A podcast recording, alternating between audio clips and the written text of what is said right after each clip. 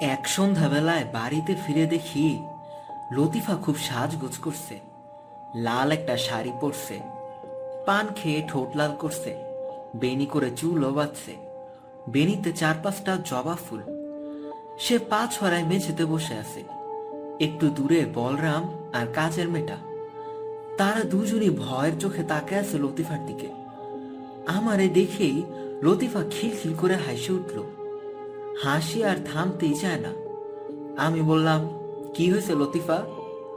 লতিফা হাসি থামাইল আর আমারে হতভম্ব করে দেয়া পুরুষের গলায় বলল, মৌলানা আসছে। মৌলানা রে অজুর পানি দাও, নামাজের পাটি দাও, কেবলা কোন দিকে দেখাইয়া দাও, টুপিও দাও, তসবিও দাও। এরকম করতাছো কেন লতিফা? লতিফা আবার হাসতে হাসতে ভাঙ্গা পড়ল। বলে, ও মা, মেয়ে ছেলের সঙ্গে দেখি মৌলানা কথা বলে। সি সি সি সি সি, মৌলানা লজ্জা নাই। আমি আয়াতুল কুরসি পড়া শুরু করলাম। আমারে থামাই দিয়ে চিৎকার করে বলল, চুপ কর, আমার নাম কফিল। তোর মতো মৌলানা আমি দশটা হজম করে রাখছি। গোটা কোরআন শরীফ আমার মুখস্থ। আমার সঙ্গে পাল্লা দিবি? আয়, পাল্লা দিলে আয়। প্রথম থেকে শুরু কর। কি? ভয় পাইছস? ভয় পাওয়ানেরই কথা। বেশি ভয় পাওয়ানোর দরকার নাই। তোরে আমি কিছু বলব না। তোর বাচ্চাটারে শেষ করব। তুই মৌলানা মানুষ। তুই বাচ্চা দিয়া কি করবি? তুই থাকবি মসজিদে। মসজিদে বৈশা তুই তোর আল্লাহরে ডাকবি। পুলাপান না থাকাই তোর জন্য ভালো।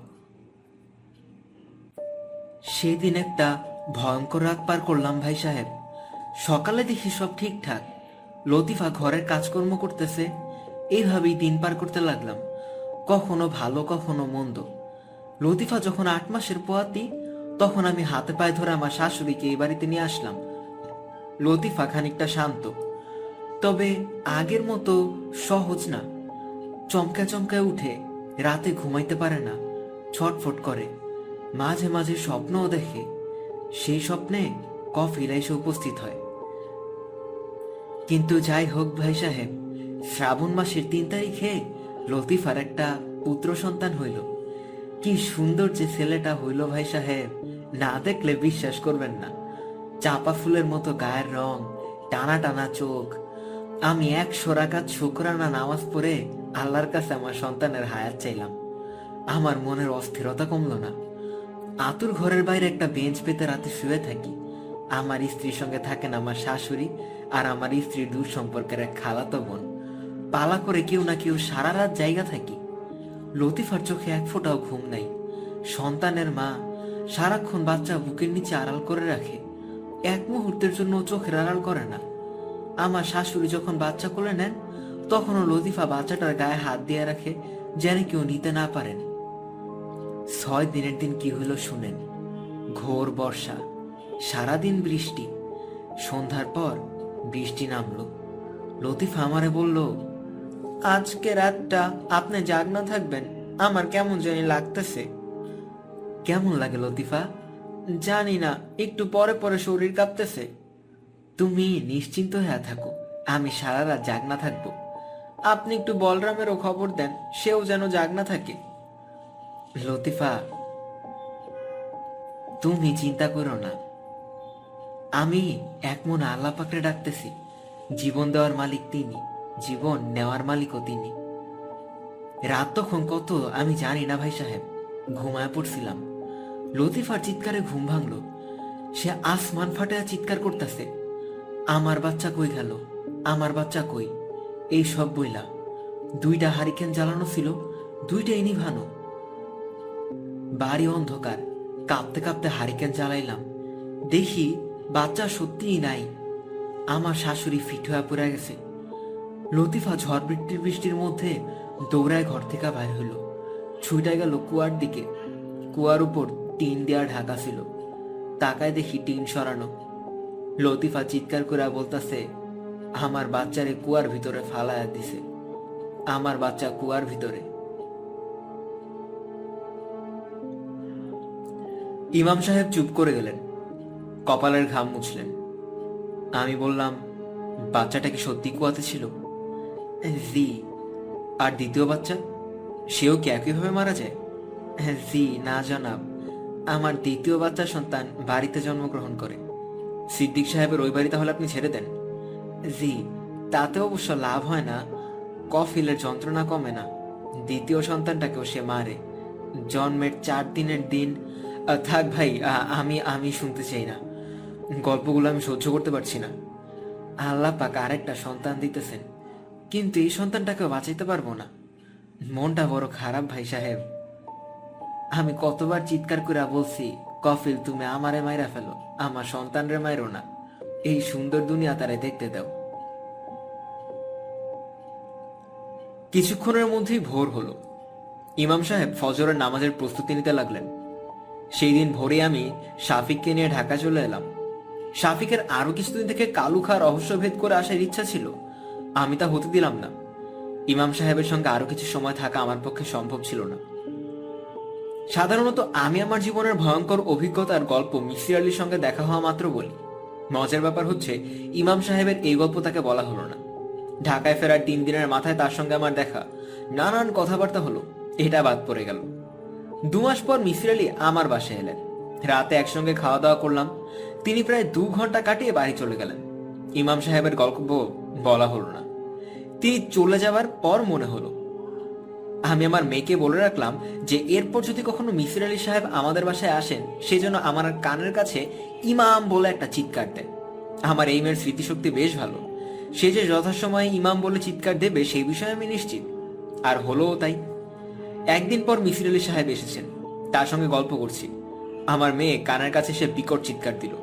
এমন চিৎকার যে মেজাজটাই খারাপ হয়ে গেল। মেয়েকে কড়া করে ধমক দিলাম। কিন্তু মেয়ে কাদো কাদো হয়ে বলল তুমি তো বলেছিলে মিসির চাচ্চু এলে ইমাম বলে চিৎকার করতে? চিৎকার করতে বলেছিলাম, কানের পর্দা ফাটিয়ে দিতে বলিনি। যাও এখন, যাও তো। না, যাব না। আমি মিসির আলী সাহেবের সাথে একটু কথা বলব। তুমি যাও গিয়ে খেলো। ব্যাপারটা কি বলুন তো?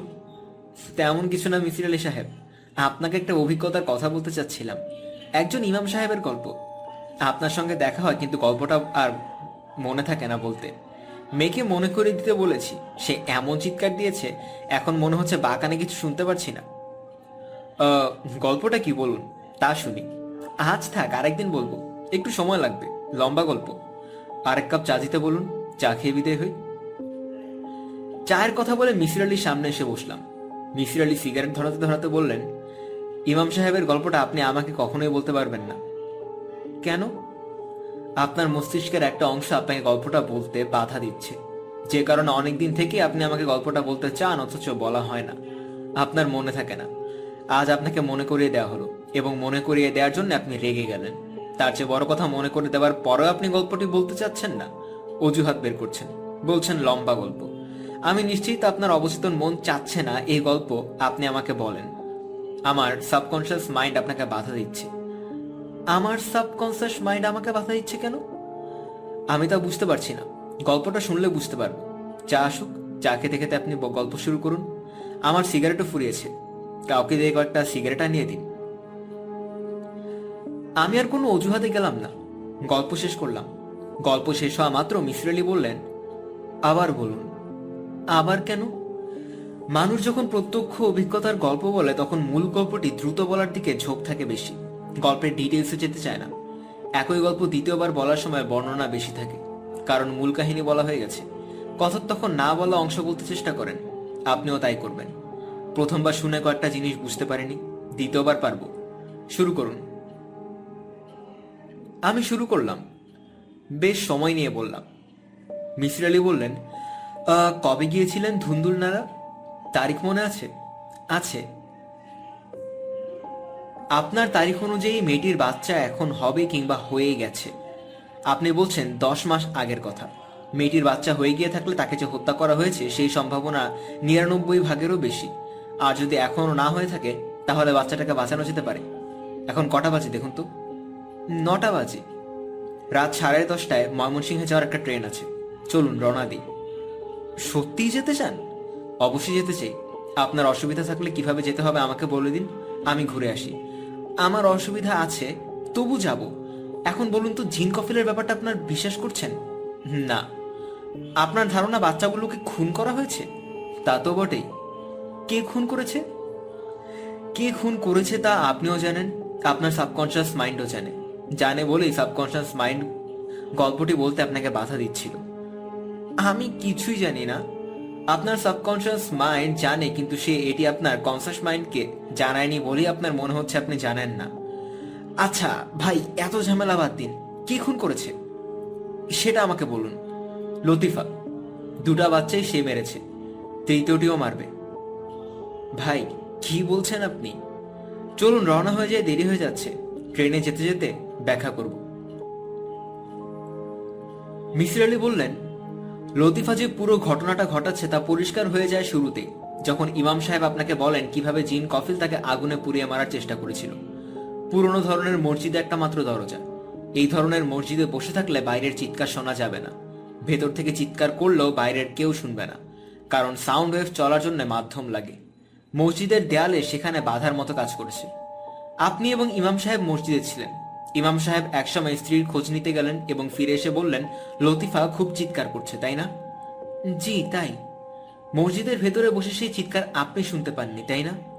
জি, অথচ ইমাম সাহেব যখন আগুন দেখে ভয় চেঁচালেন, বাঁচাও বাঁচাও, তখন লতিফা পানির বালতি নিয়ে ছুটে এলো। প্রথমত ইমাম সাহেবের চিৎকার লতিফা শোনার কথা নয়। দ্বিতীয়ত, শুনে থাকলেও লতিফা কি করে বুঝলো আগুন লেগেছে? সে পানির বালতি নিয়ে ছুটে এলো কেন? আগুন আগুন বলে চিৎকার করলেও আমরা চিৎকার শুনে প্রথমে খালি হাতে ছুটে আসি। তারপর পানির বালতি আনি। এটাই স্বাভাবিক। এই মেয়েটি শুরুতেই পানির বালতি নিয়ে ছুটে এসেছে, কারণ পানির বালতি হাতের কাছে রেখে সে আগুন ধরিয়েছে। আমার এই যুক্তিকে আপনার কাছে গ্রহণযোগ্য মনে হচ্ছে? হচ্ছে। প্রথম শিশুটি মারা গেল। শিশুটিকে ফেলা হলো কুয়ায়। এই খবর মেয়েটি জানে কারণ সে পাগলের মতো ছুটে গেছে কুয়ার দিকে। অন্য কোথাও নয়। তার বাচ্চাটিকে কুয়াতে ফেলা হয়েছে, এটা সে জানলো কীভাবে? জানলো কারণ সে নিজেই ফেলেছে। এই যুক্তিকে আপনার কাছে গ্রহণযোগ্য মনে হচ্ছে? কিছুটা। আপনাকে কি আরও যুক্তি দিতে হবে? আমার কাছে আরও ছোটখাটো যুক্তি আছে। আচ্ছা থাক, লাগবে না। শুধু বলুন, কুয়ার উপরে টিনে ঝনঝন শব্দ হতো। কেন? যে শব্দ ইমাম সাহেব নিজেও শুনেছেন? কুয়ার টিনটি না দেখতে বলতে পারব না। আমার ধারণা বাতাসি টিনটা কাঁপে, ঝনঝন শব্দ হয়। দিনের বেলা এই শব্দ শোনা যায় না কারণ আশেপাশে অনেক ধরনের শব্দ হতে থাকে। রাত যতই গভীর হয়, চারপাশে নীরব হতে থাকে।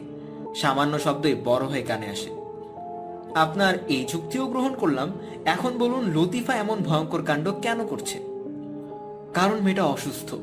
মনোবিকার ঘটেছে। ইমাম সাহেব লোকটি তাদের আশ্রিত। তাদের পরিবারে চাকর বাকরা যে কাজ করে, সে তাই করত। মেয়েটি ভাগ্যের পরিহাসে এমন একজন মানুষের প্রেমে পড়ে যায়। প্রচণ্ড মানসিক চাপের সম্মুখীন হয়। পরিবারের সবার কাছে ছোট হয়, অপমানিত হয়। এত প্রচণ্ড চাপ সহ্য করার ক্ষমতা তার ছিল না। তার মনোবিকার ঘটে। পোয়াতি অবস্থায় মেয়েদের হরমোনাল ব্যালেন্স এদিক ওদিক হয়। সেই সময় মনোবিকার তীব্র হয়। মেয়েটির ক্ষেত্রেও তাই হয়েছে। মেয়েটি দরিদ্র ইমামকে বিয়ে করে কঠিন মানসিক চাপের সম্মুখীন হয়েছে। একই সঙ্গে সে লোকটিকে প্রচণ্ড ভালোবাসে, আবার প্রচণ্ড ঘৃণাও করে। মেয়েটি ইমামকে প্রচণ্ড ঘৃণা করে এটা কেন বলছেন? ইমামতি পেশা মেয়েটির পছন্দ নয়। পছন্দ নয় বলেই মেয়েটি কফিলের গলায় বলেছে, ইমাম আসছে। অজুর পানি দে, জায়নামাজ দে, কেবলা কোন দিকে বলে দে। এক ধরনের রসিকতা করার চেষ্টা করেছে। মনোবিকার এমন ভয়াবহ রূপ নিল কেন? সে নিজের বাচ্চাকে হত্যা করছে কেন? বড় ধরনের বিকার এরকম হয়। সে নিজেকে ধ্বংস করতে চাইছে। নিজের সন্তান হত্যার মাধ্যমে সেই ইচ্ছারই অংশবিশেষ পূর্ণ হচ্ছে। আরও কিছু থাকতে পারে, না দেখে বলতে পারব না। চলুন, আগে যাওয়া যাক। ট্রেন ভালো গতিতেই চলছে। আশা করি খুব শীঘ্রই পৌঁছে যাব। ধুন্দুলনাড়া গ্রামে তার পরদিন সন্ধ্যার পর পৌঁছালাম। পৌঁছেই খবর পেলাম পাঁচ দিন হয় ইমাম সাহেবের একটি কন্যা হয়েছে। কন্যাটি ভালো আছে, বড় ধরনের স্বস্তি বোধ করলাম। ইমাম সাহেবের সঙ্গে দেখা করলাম মসজিদে। তিনি আমাদের দেখে বড়ই অবাক হলেন। আমি বললাম, আপনার স্ত্রী কেমন আছে? ভালো না, খুব খারাপ। কফিল তার সঙ্গে সঙ্গে আছে। কফিল বলছে, সাত দিনের দিন মাথায় মেয়েটাকে মেরে ফেলবে। খুব কষ্টে আছি ভাই সাহেব। আল্লাপাকের কাছে আমার জন্য খাস দিলে একটু দোয়া করবেন।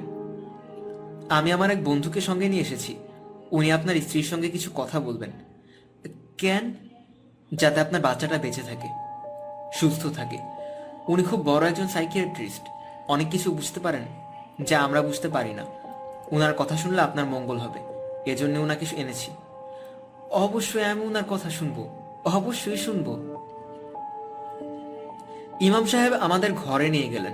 ঘরে অনেক লোকজন ছিল, তাদের সরিয়ে দেওয়া হলো। মিসির আলী বললেন, আমি কিছু কথা বলব, যা শুনতে ভালো না লাগলেও তবু দয়া করে শুনুন। লতিফা চাপা গলায় বলল, আমার সাথে কি কথা? আপনার বাচ্চাটার বিষয়ে কথা। বাচ্চাটা যাতে বেঁচে থাকে, ভালো থাকে, সেই জন্য আমার কথাগুলি আপনাকে শুনতে হবে। বলেন, কি বলবেন? মিসির আলী খুবই নিরাসক্ত গলায় কথা বলতে শুরু করলেন। কথা বলার সময় একবারও লতিফার দিকে তাকালেন না। লতিফা তার শিশুকে বুকের কাছে নিয়ে খাটে হেলান দিয়ে বসে আছে। তার মাথায় লম্বা ঘোমটা। ঘোমটার ফাঁক দিয়ে মাঝে মাঝে তার তীব্র চোখের দৃষ্টি নজরে আসছে। ইমাম সাহেব তার স্ত্রীর পাশে বসে আছেন। মিসির আলীর ব্যাখ্যা যতই শুনছে, ততই তার চেহারা অন্যরকম হয়ে যাচ্ছে। মিসির আলী কথা শেষ করে লতিফার দিকে তাকিয়ে বললেন আপনি কি আমার ব্যাখ্যা বিশ্বাস করলেন? লতিফা জবাব দিল না। মাথার ঘোমটা সরিয়ে দিল। কি সুন্দর শান্ত মুখ। চোখের তীব্রতা এখন আর নেই। মনে হচ্ছে অশ্রু টলমল করছে। মিসির আলী কঠিন গলায় বললেন, আমার ব্যাখ্যা আপনি বিশ্বাস না করলেও শিশুটির দিকে তাকে তার মঙ্গলের জন্য শিশুটিকে আপনি ওনার কাছে দিন। সে যেন কিছুতে আপনার সঙ্গে না থাকে। আমার যা বলার বললাম, বাকিটা আপনাদের ব্যাপার। আজ তাহলে যাই। আমরা রাতেই রওনা দেব। নৌকা ঠিক করা আছে। আমরা বাইরে এসে দাঁড়ালাম। আমি বললাম মিসির আলী সাহেব, আপনার কি মনে হয় মেয়েটি আপনার কথা বিশ্বাস করেছে? হ্যাঁ করেছে এবং বিশ্বাস করার কারণেই তার দ্রুত রোগমুক্তি ঘটবে। আমার ধারণা মেয়েটি নিজ খানিকটা হলেও এই সন্দেহটাই করছিল। মেয়েটি অসম্ভব বুদ্ধিমতী। চলুন, রওনা দেয়া যাক। এই গ্রামে রাত কাটাতে চাই না। ইমাম সাহেবের সঙ্গে কথা বলে যাবেন না? না, আমার কাজ শেষ। বাকিটা ওরা দেখবে। রওনা হবার আগে এক ইমাম সাহেব ঘর থেকে বের হয়ে এলেন। শিশুটি তার কোলে। তিনি বললেন, লতিফা মেয়েটাকে দিয়ে দিছে, সে খুব কাঁদতেছে, আপনার সঙ্গে কথা বলতে চায়। মেহেরবাড়ি করে একটু আসুন। আমরা আবার ঘরে ঢুকলাম। বিস্মিত হয়ে দেখলাম লতিফা ব্যাকুল হয়ে কাঁদছে। মিসির আলী কোমল গলায় বললেন, আপনি কি কিছু বলবেন? আল্লাহ আপনার ভালো করবে। আপনি কোনো রকম চিন্তা করবেন না। আপনার অসুখ সেরে গেছে। আর কোনোদিন হবে না। লতিফা তার স্বামীর কানে কানে কি যেন বলল। ইমাম সাহেব বিব্রত গলায় বললেন "আহ, জনাব কিছু মনে করবেন না। লতিফা আপনার একটু ছুঁয়া দেখতে চান মিসির আলী হাত বাড়িয়ে দিলেন। লতিফা দুহাতে সেই হাত জড়িয়ে ধরে শিশুর মতো চিৎকার করে কাঁদতে লাগল। নৌকায় উঠছি। ইমাম সাহেব আমাদের তুলে দিতে এলেন। নৌকা ছাড়ার আগ মুহূর্তে নিচু গলায় বললেন, ভাই সাহেব, আমি অতি দরিদ্র মানুষ। আপনাদের যে কিছু দিব, আল্লাহ পাক আমাকে সেই ক্ষমতা দেন নাই। এই কোরআন শরীফটা আমার দীর্ঘদিনের সঙ্গী। যখন মন খুব খারাপ হয় তখন পড়ি, মন শান্ত করি। আমি খুব খুশি হব যদি কোরআন মসজিদটা আপনি নেন।